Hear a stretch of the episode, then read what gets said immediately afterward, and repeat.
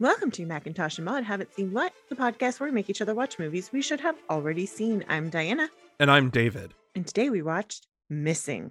When an idealistic American writer disappears during the Chilean coup d'etat in September 1973, his wife and father try to find him. I am very curious to see what your thoughts on this movie are going to be Uh huh. because I was not familiar with this movie other than seeing the Criterion Collection poster for it, but I was familiar with the director, Mm-hmm. Costa Gavras, having seen what's probably regarded as like his best known work, which is a French quote unquote production, a film called Z. Mm-hmm. This is a really good movie, Mm-hmm. though his approach makes me question whether he Kubrick rules himself by the way he makes movies. Okay. So I liked this movie. Yeah. I do think it is like 15 minutes too long. Just a little bit. There's there's a little I don't I don't want to say it wanders, but it's it's like 15 minutes too long. There's some stuff they could have cut out or tightened up. Yeah. We we've established again. Diana knows shit about history. no shit about fuck. Okay. So I didn't really know the details or like the conspiracy. Like I don't, I didn't know shit about this until I asked like very pointed questions of David, which is why it's kind of good that we watch some of these at home so that I can ask those questions when we like pause or whatever. I did not need that context to understand the story. yes! That's awesome. So for this movie, it's not a Kubrick rule. I love it. which the Kubrick rule states that if you need context to understand your movie, your movie is not good. I wouldn't call that a hard and fast axiom, but it's a general solid rule. It's consistently an issue with Stanley Kubrick. yes. That's what I think is so fascinating about how Costa Gavras makes movies. It comes Mhm. up in the trivia here. This is his bread and butter. He makes true stories or stories that are based on real events. hmm And the whole idea is to thrust you into the middle. Into that issue. Okay. I'm, I'm down with that. dropping you in with whatever context you have or don't. Lots of people may have had context for this because it was a big fucking deal when it happened, Sure. but lots of people may not have known anything about it when they saw it. And his idea here is if I just drop you in the middle of this, are you going to feel so compelled into what's going on to really dig into the actual meat? Yeah, fair. He is such an interesting director because of how he decides to make movies. hmm And what's really fascinating is we're getting his first American film. Oh, okay. That's this. This is his first ever American film. Okay.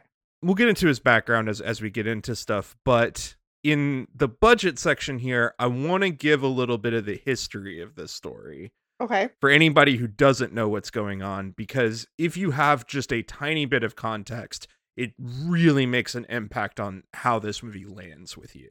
Okay.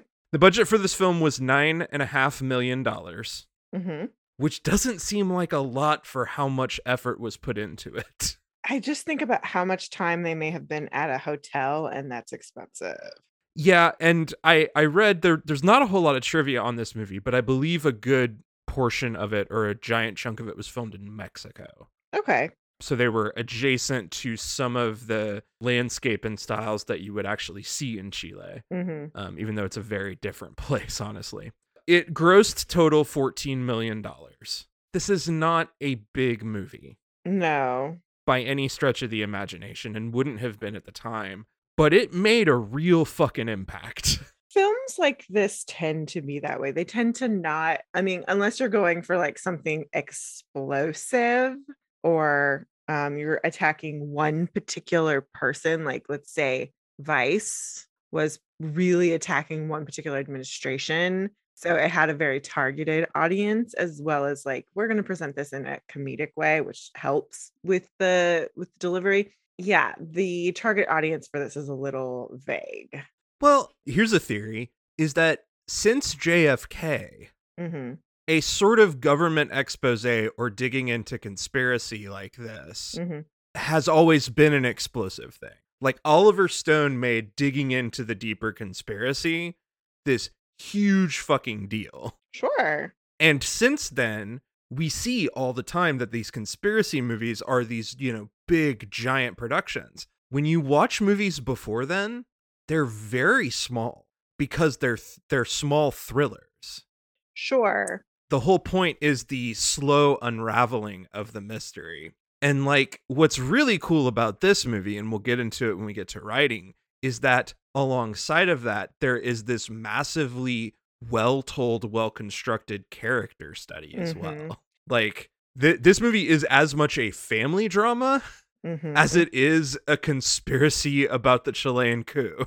oh, I completely agree. And I think that's the most impressive part about it. Agreed. They found uh, entry point that was an interesting story in and of itself that then helps tell everything else that's going on. And that that used to be the way you did this and I don't f- it still happens from time to time. There are still movies that come out, but it almost feels like a lost art. Well, I think to a certain degree, these types of conspiracies aren't so much conspiracies as much as it's these are the facts, and we're going to lay them out to present to you what happened.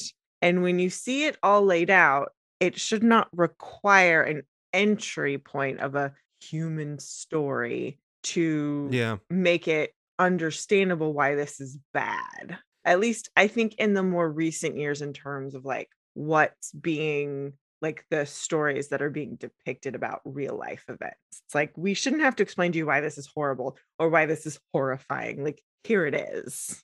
Yeah, I, I guess the only risk you run is that you desensitize people from the scale of what's going on. Well, that that's certainly an issue, but also we already as viewers are desensitized. What mm. I feel like this, I have to think about the time. You know, we didn't have the internet this time, and we didn't have this type of media coverage.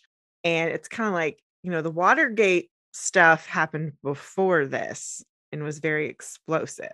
hmm And that would have put it in people's head that, oh, the government can do bad shit. And Yeah. the media can choose to expose it or hide it. In that instance, they chose to expose it. And that is also very compelling. And so here's another instance where the government, our government is doing some bad shit. It's not just another country's government that's doing bad shit. Part of it being another country's government is why we need a through line to get into it because a lot of other people just say, oh, it's another government. Who cares? Well, in this story, we find out through, you know, we're talking to Americans, we're finding out, oh, America had a hand in this. They are part of the problem. And so I think that is where it's like this problem isn't just at home, it's global, which I know the Watergate was about other things, but also like, okay, here's another story that shows how much we are involved in things that you probably wouldn't like. I'll say too, I don't think an American director could ever make this movie Agreed. because I don't think they have enough of a second half perspective, especially at this time. Now, maybe you could get away with somebody making the story, but it would not have the subtlety and thoughtfulness and craft that he's putting into this story because he wants an American audience to recognize this impacts you just as much as it impacts them. Sure. and um, it made an impact, if not necessarily at the box office, in the echelons of power. Okay. So, obviously, the backstory here is that in 1973, or just a little bit before that, Chile elected its first ever socialist president, Salvador Okay. Allende. Promised land reforms and you know monetary reforms, and everybody was excited. Like the whole public was behind Allende. The U.S. hated this Sure. because we hate socialism. Because it threatens our way of life. And I should say the events in this movie are happening in and around the time Watergate is percolating. Yeah. So this mo- the the movie's being made af- well after that, but this is all kind of going on at the same time. hmm We brought in US military officers as we have so often through history to come in and support a coup d'etat. hmm A lot of times this gets dictators involved and it's bad. It's always bad. But in this case it was particularly awful hmm because the Chilean government basically just started a mass killing of anybody potentially perceived in opposition. Sure. Like, if you just strayed one wrong way, and we see it in this movie, if you break curfew, you're getting shot dead. Yeah.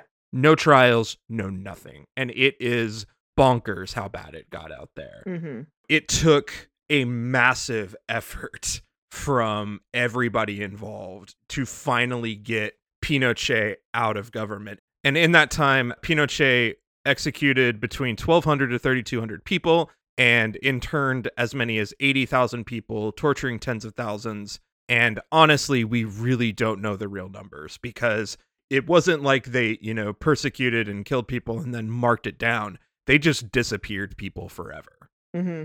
There was no accountability whatsoever. They're just gone. What's really scary is Pinochet's son was just running for president in Chile again. Hmm. So, like, this story is still very much going on. Chile said fuck no to that and elected, I believe, another socialist. So it's like, fuck you. So the Pinochet dictatorship Mhm. banned this movie. Of course they did. uh, until they fell in 1990, this movie would never be seen in Chile. But it apparently got the US government so afraid that two days after its release, then Secretary of State Alexander Haig, under the Reagan administration, was forced to issue denials stating that every single thing in the movie was wrong or unfactual or misconstrued. They came out directly to say, absolutely not. We didn't do any of this. Mm-hmm.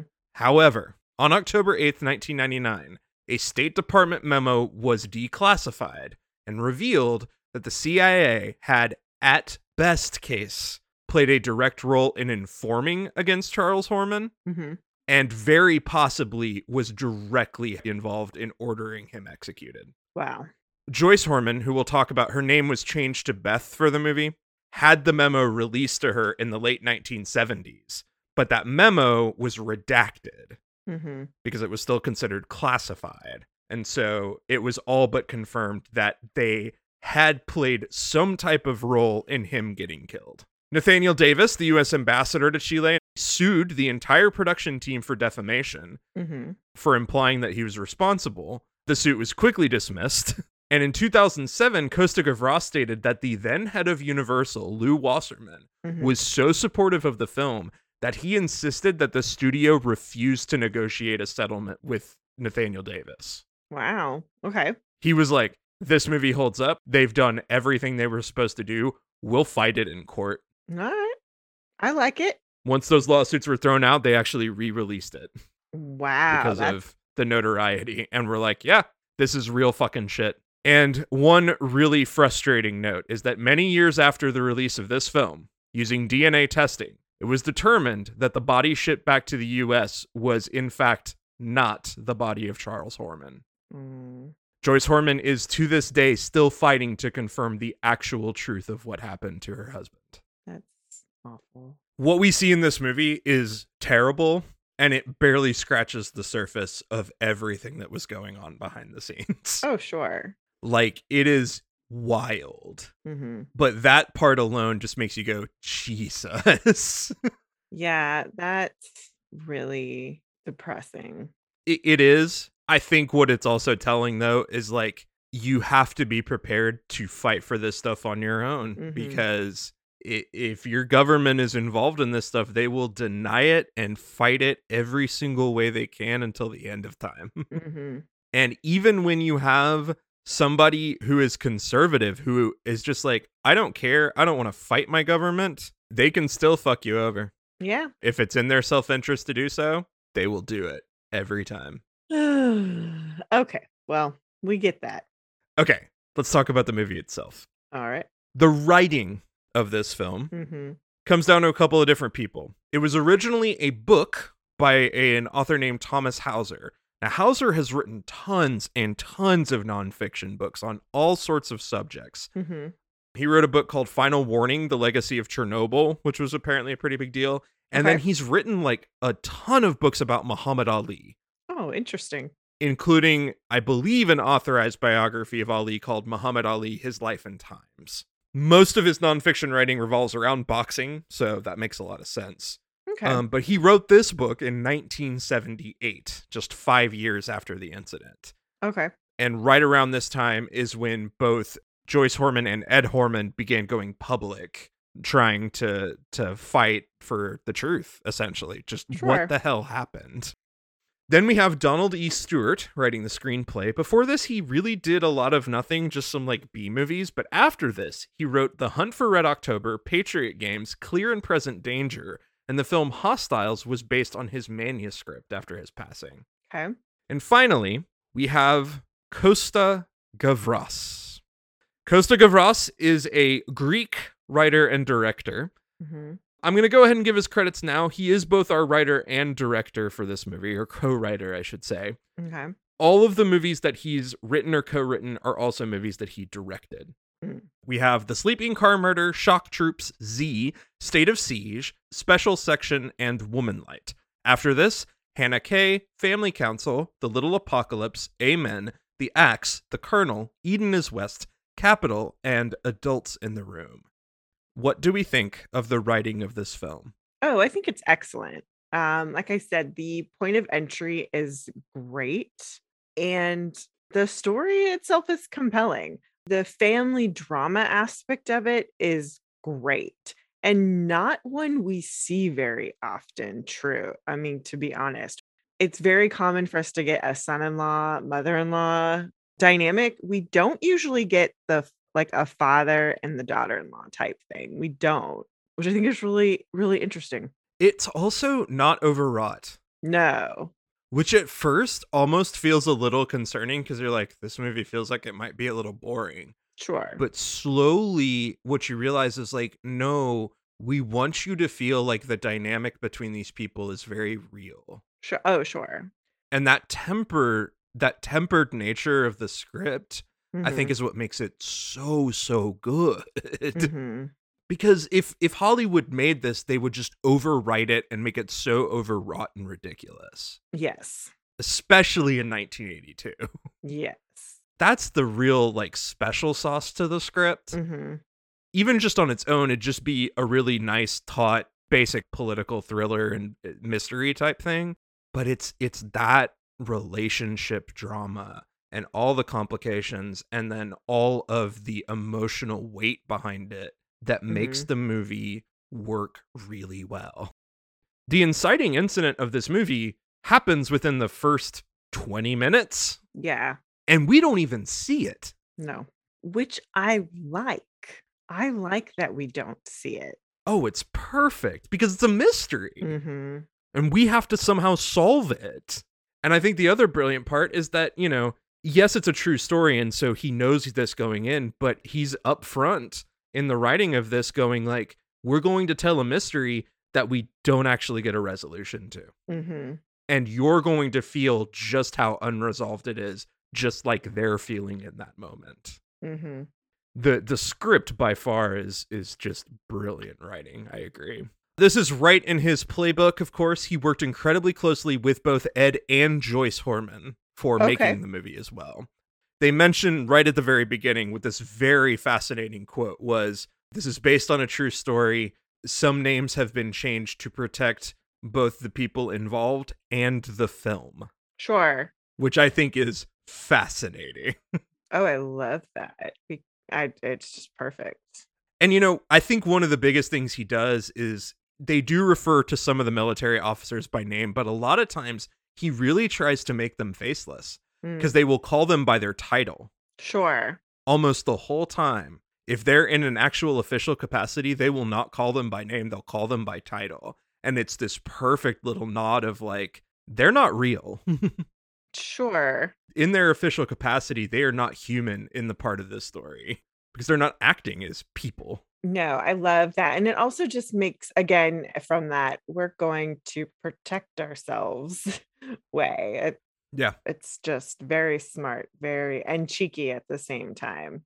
and then just like the the other thing that I think he gets because he's not an American, hmm and I'm sh- I think he really brought to the script is that whole thing of they're willing to just say this out loud. hmm American writers would have hedged on that and really like fudged it to make it more mysterious, and he was like, no. Out in the open, these people would say what they were doing in these places. Hmm. They're proud of causing a coup.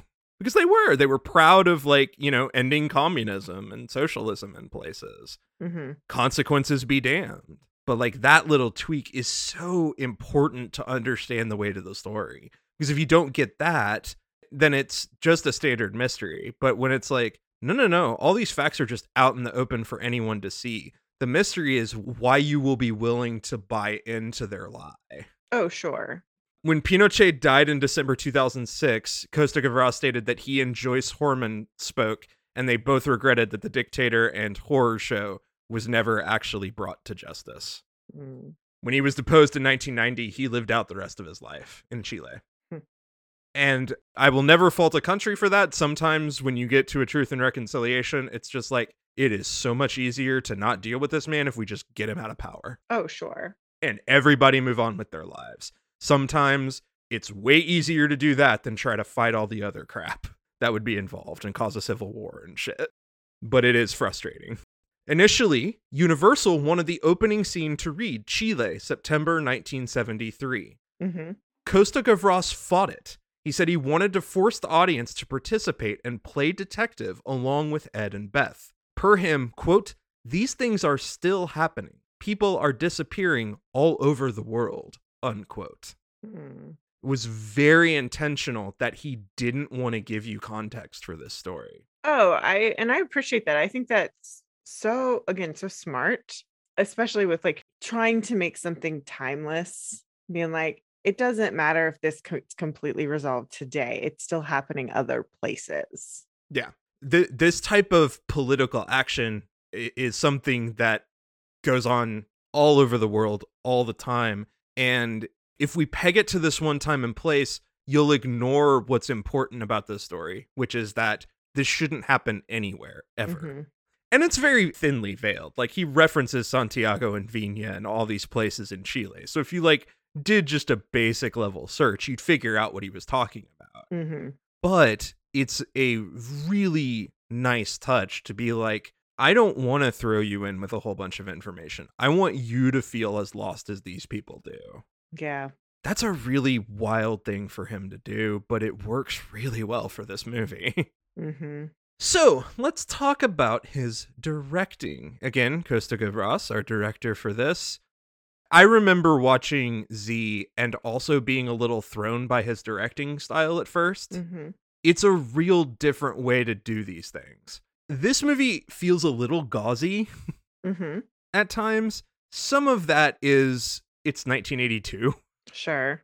I almost wish it was a little more stark, but on the other hand, there's something fascinating about it feeling a little dreamy because you start feeling a little lost between like we're in this interesting unique place and we're Americans and so we're not qu- we don't quite fit in here but then you know there's a giant helicopter flying out my hotel and there's people dead in the streets and it's it, it, it really does bewilder you in some ways with the imagery Mm-hmm. that white horse running along the the sidewalk while the soldiers chase after it and you're like what the fuck is happening Yeah, that was so bizarre, but it made sense to me in that it was just like, well, this is just something that's happening. if you want to you can dig in and find a bunch of metaphor and it might be there but on the other hand it's also just it's pure chaos when you're in the middle of a coup that's what it would feel like Mm-hmm. it's hard to know whether it feels too long. I guess where it feels too long is the very beginning. It feels like it takes a lot of time to get us into it. It does. I I completely agree with that. I I liked how they played with like showing us mm-hmm. something and then we move on to something else, then we kind of do like a flashback. But I don't think they used that enough. Like I almost feel like we should have started with the dad at the airport, like coming to the airport. He's already frustrated and because he's already gone through stuff and then it becomes about meeting the daughter-in-law and then it just being like wait what and like y'all are mean to each other i'm totally fine with it we're just going to drop you into the situation i think that would have might have been better to be like oh okay shit's already been happening for a while and then we can kind of then i think it would be a little bit better because he doesn't understand what she's been through. And then we as an audience also don't understand at all. And then it might make it a little bit easier to get the flow going.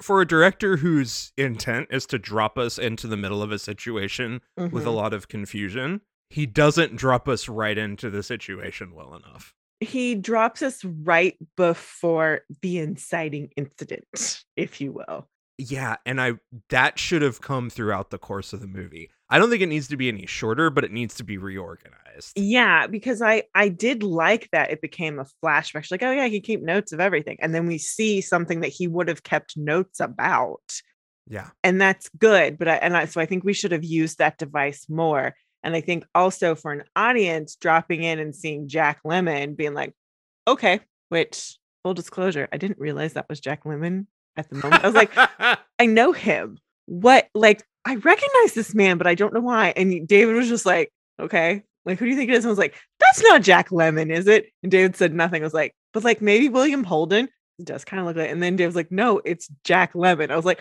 oh my god. Because let's be honest, I've only seen very young Jack Lemmon in the apartment, which is to, still to this day the best movie David has ever made me watch. And I've also only I've only seen old Jack Lemmon. This is middle. Young Jack Lemmon is such an understatement. He was 35 when they made the apartment. Okay, young career. Okay, young career. Anyways, he was super young by my standards, and then I've only seen him like the few things he did before he passed. So Yeah. I, I'm I'm letting myself off the hook for that. I think that's probably the the one thing. This movie would be damn near perfect if we restructured the story to where you are literally just right in the middle of it. Sure. And then you have to backtrack through Charles's story to get Mhm. the understanding of at the end. So one quibble there which would make a lot of difference but it's still once it once it starts rolling it's so compelling and interesting to watch Mhm. and like i think that's the other thing is this would reward additional views because there would just be so much to chew on image wise Yeah. it's not like the mystery's that compelling but like there's so many interesting moments that you can Mm. like sit with yeah. well let's talk about that cast because it is for our two leads pretty powerhouse hmm and we will start making a return from one of our all time favorite movies. It is Jack Lemmon playing Ed Horman. Before this, Jack did a lot of television. Then My Sister Eileen, Fire Down Below, Some Like It Hot, The Apartment, Days of Wine and Roses, Irma la Douce, The Great Race, The Fortune Cookie, The Odd Couple, The Out of Towners, Kotch, Save the Tiger, The Front Page, The Prisoner of Second Avenue, Airport 77, and The China Syndrome. After this, that's Life, JFK, The Player, Glengarry Glen Ross, Shortcuts, Grumpy Old Men, The Grass Harp, Grumpier Old Men, Hamlet from 1996, Out to Sea, 12 Angry Men, The Odd Couple 2, Tuesdays with Morrie on television, and The Legend of Bagger Vance. What do we think of Jack Lemmon in this movie? We love him. Holy shit, he's so good. He's so good and he's just so relatable and like he's an ass, but like you very easily can understand why. And he's so judgmental towards the daughter-in-law like when he she's showing him like oh you know it's really easy to live like this when you know you've got a round trip trip ticket home. And that's very interesting commentary but at the same time it's just like we weren't playing poor. We love living like this. this is how everybody lives. Yeah. and that's like a distinction. These people came to this country because they loved what was happening and they wanted to be a part of it and they believed in it. They weren't just like pretending they didn't have a safety net. It's just so interesting and it's just uh, very much a generational divide between them and i also just love the moment where he starts to soften towards her and the situation and who his son was.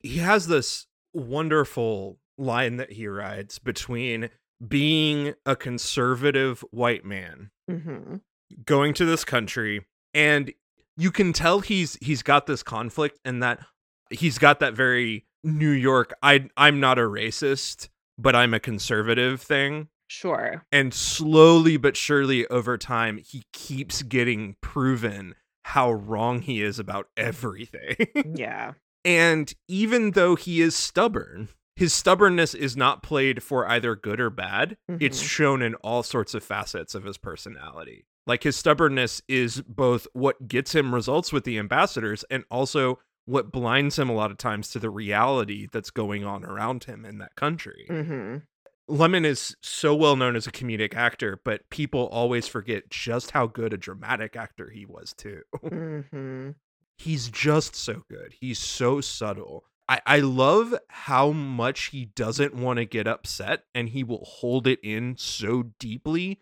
until it just explodes. He's so good at that.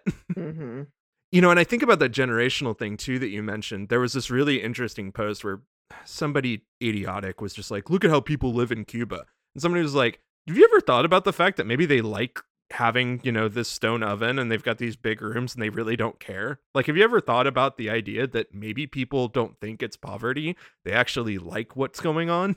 Yeah, it's also like it was interesting before the pandemic, you know, the trend with people our age buying homes was that we were buying smaller than our parents Mhm. because in part we like we don't need a formal dining room and a formal living room. We'd rather have we'd rather use the space we have so we don't need that much space. And then with the pandemic it was like um I would like that space so that I can turn it into my work from home office or our schoolroom.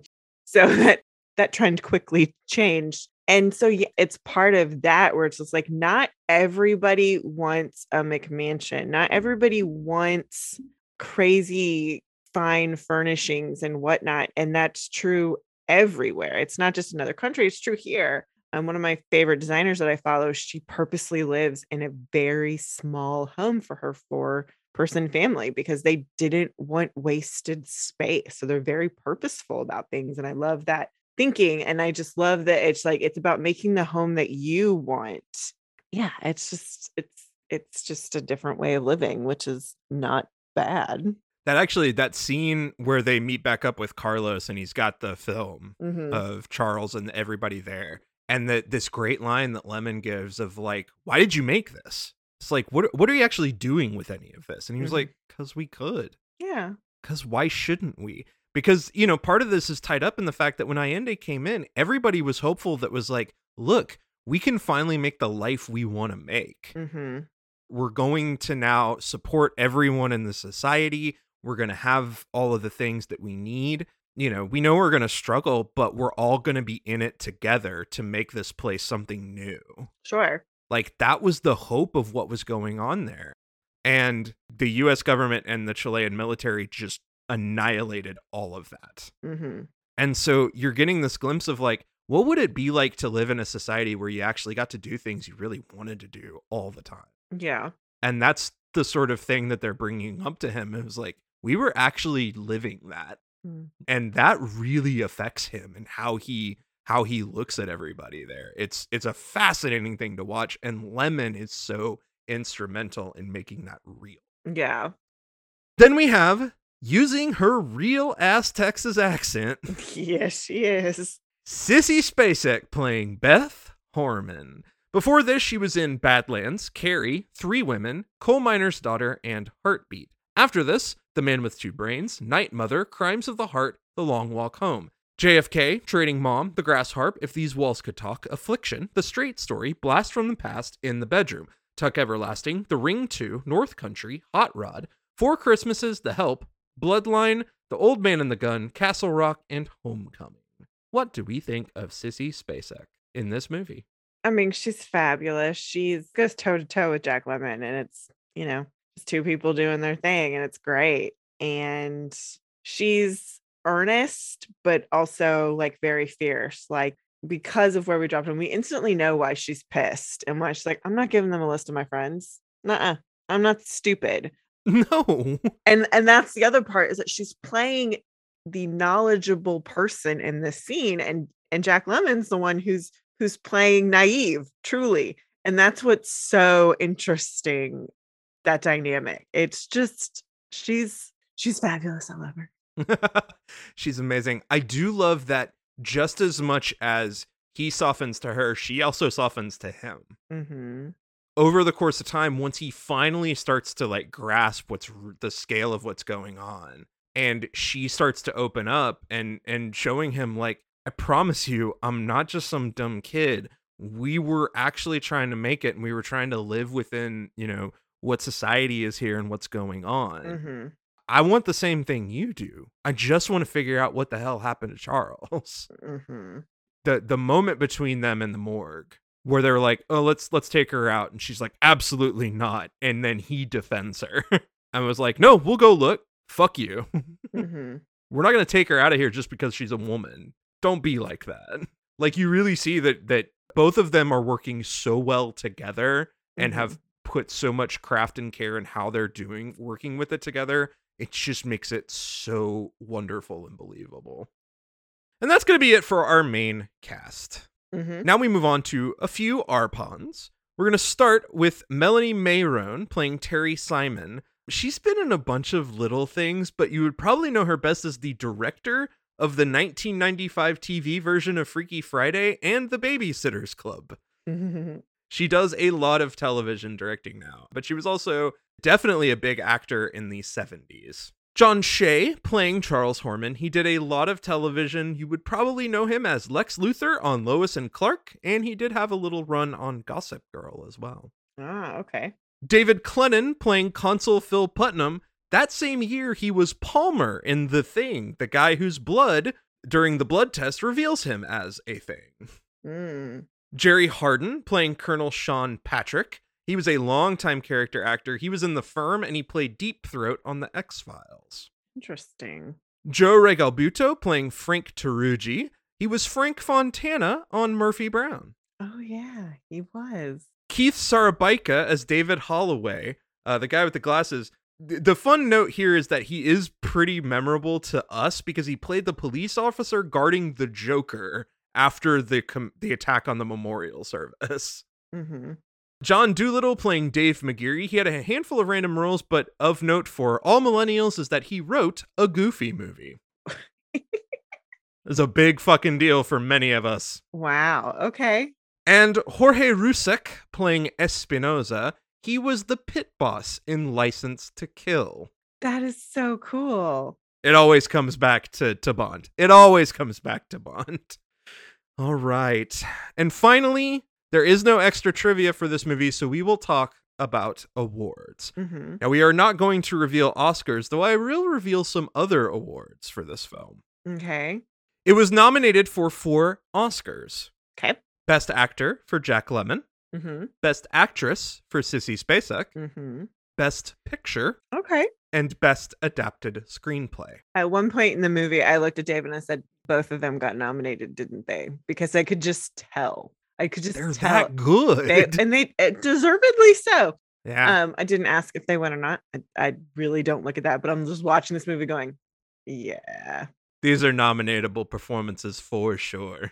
yes. So yeah, I absolutely called it on that. Good. Okay, great. Yeah. The the best the best adapted writing makes sense. Best picture. It's a small film. That makes sense to me too, though, because it is really that good. Well, but only five this year. Yeah. uh, No, no, no. I get that. But I, I do think the State Department's response and the controversy probably made it such a big deal that people went, oh. Because when the State Department comes out that hard against you, and the Mhm. facts are pretty laid bare in this movie, and people know Costa Gavras to be a director who does his fucking homework, Mhm. I'm sure every one of those people went, oh shit, this is real. Yeah. Now, what I will tell you is that it did win two awards at Cannes. Oh. Jack Lemmon won Best Actor at Cannes. hmm And this is the 1982 Palme d'Or winner. Wow. It doesn't surprise me with Palme d'Or. They definitely have an eye for more in independent, smaller films. Especially with a director like Costa Gavras, who's al- already very highly regarded in international film. But yeah, Jack Lemmon also won Best Actor. Mm.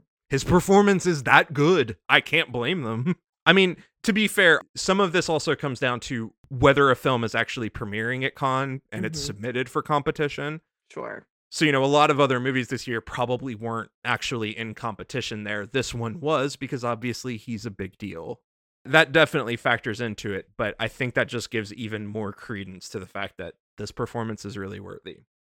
And that leads us to ratings. Ratings. Wow. Okay. So for every film that we watch, we have a specified rating system. For this one, man, I gotta go with those military helicopters. How many That fucking helicopters? shot. Yeah, that shot is awesome. It's on the Criterion poster. It's one of the most iconic shots from the film, and it is bonkers. Just being like, I'm gonna go outside my hotel room. Oh shit, the military is right up next to the balcony.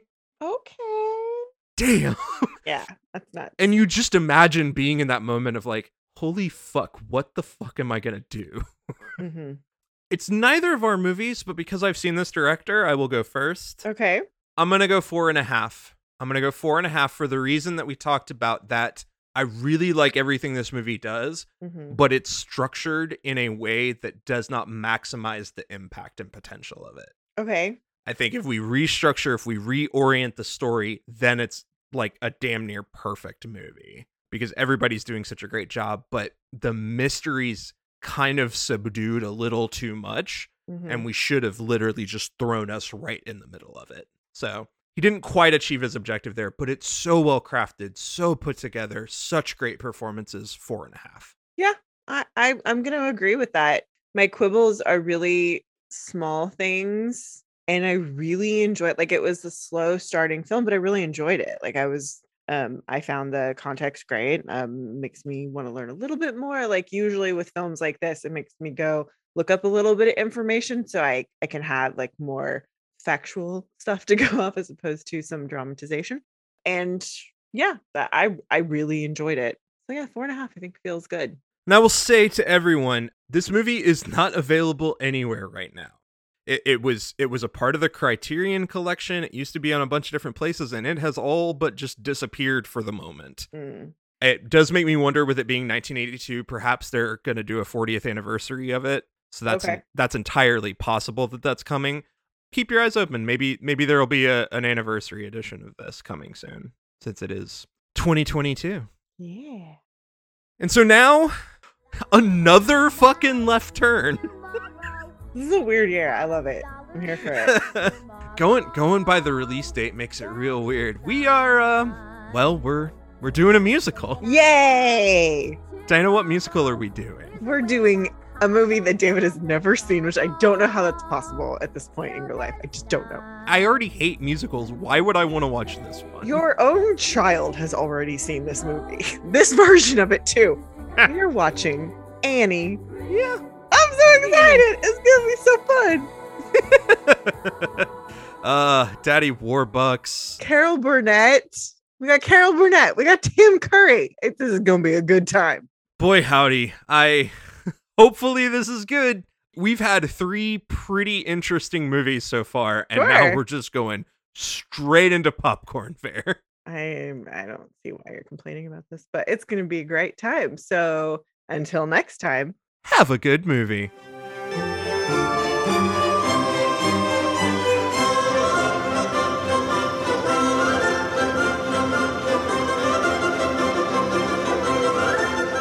Thanks for listening. Be sure to review and rate us on iTunes, Stitcher, or wherever you listen to your podcast. For questions, comments, and recommendations, you can email us at macintoshandmod at gmail.com or find us on Twitter, Instagram, and Facebook.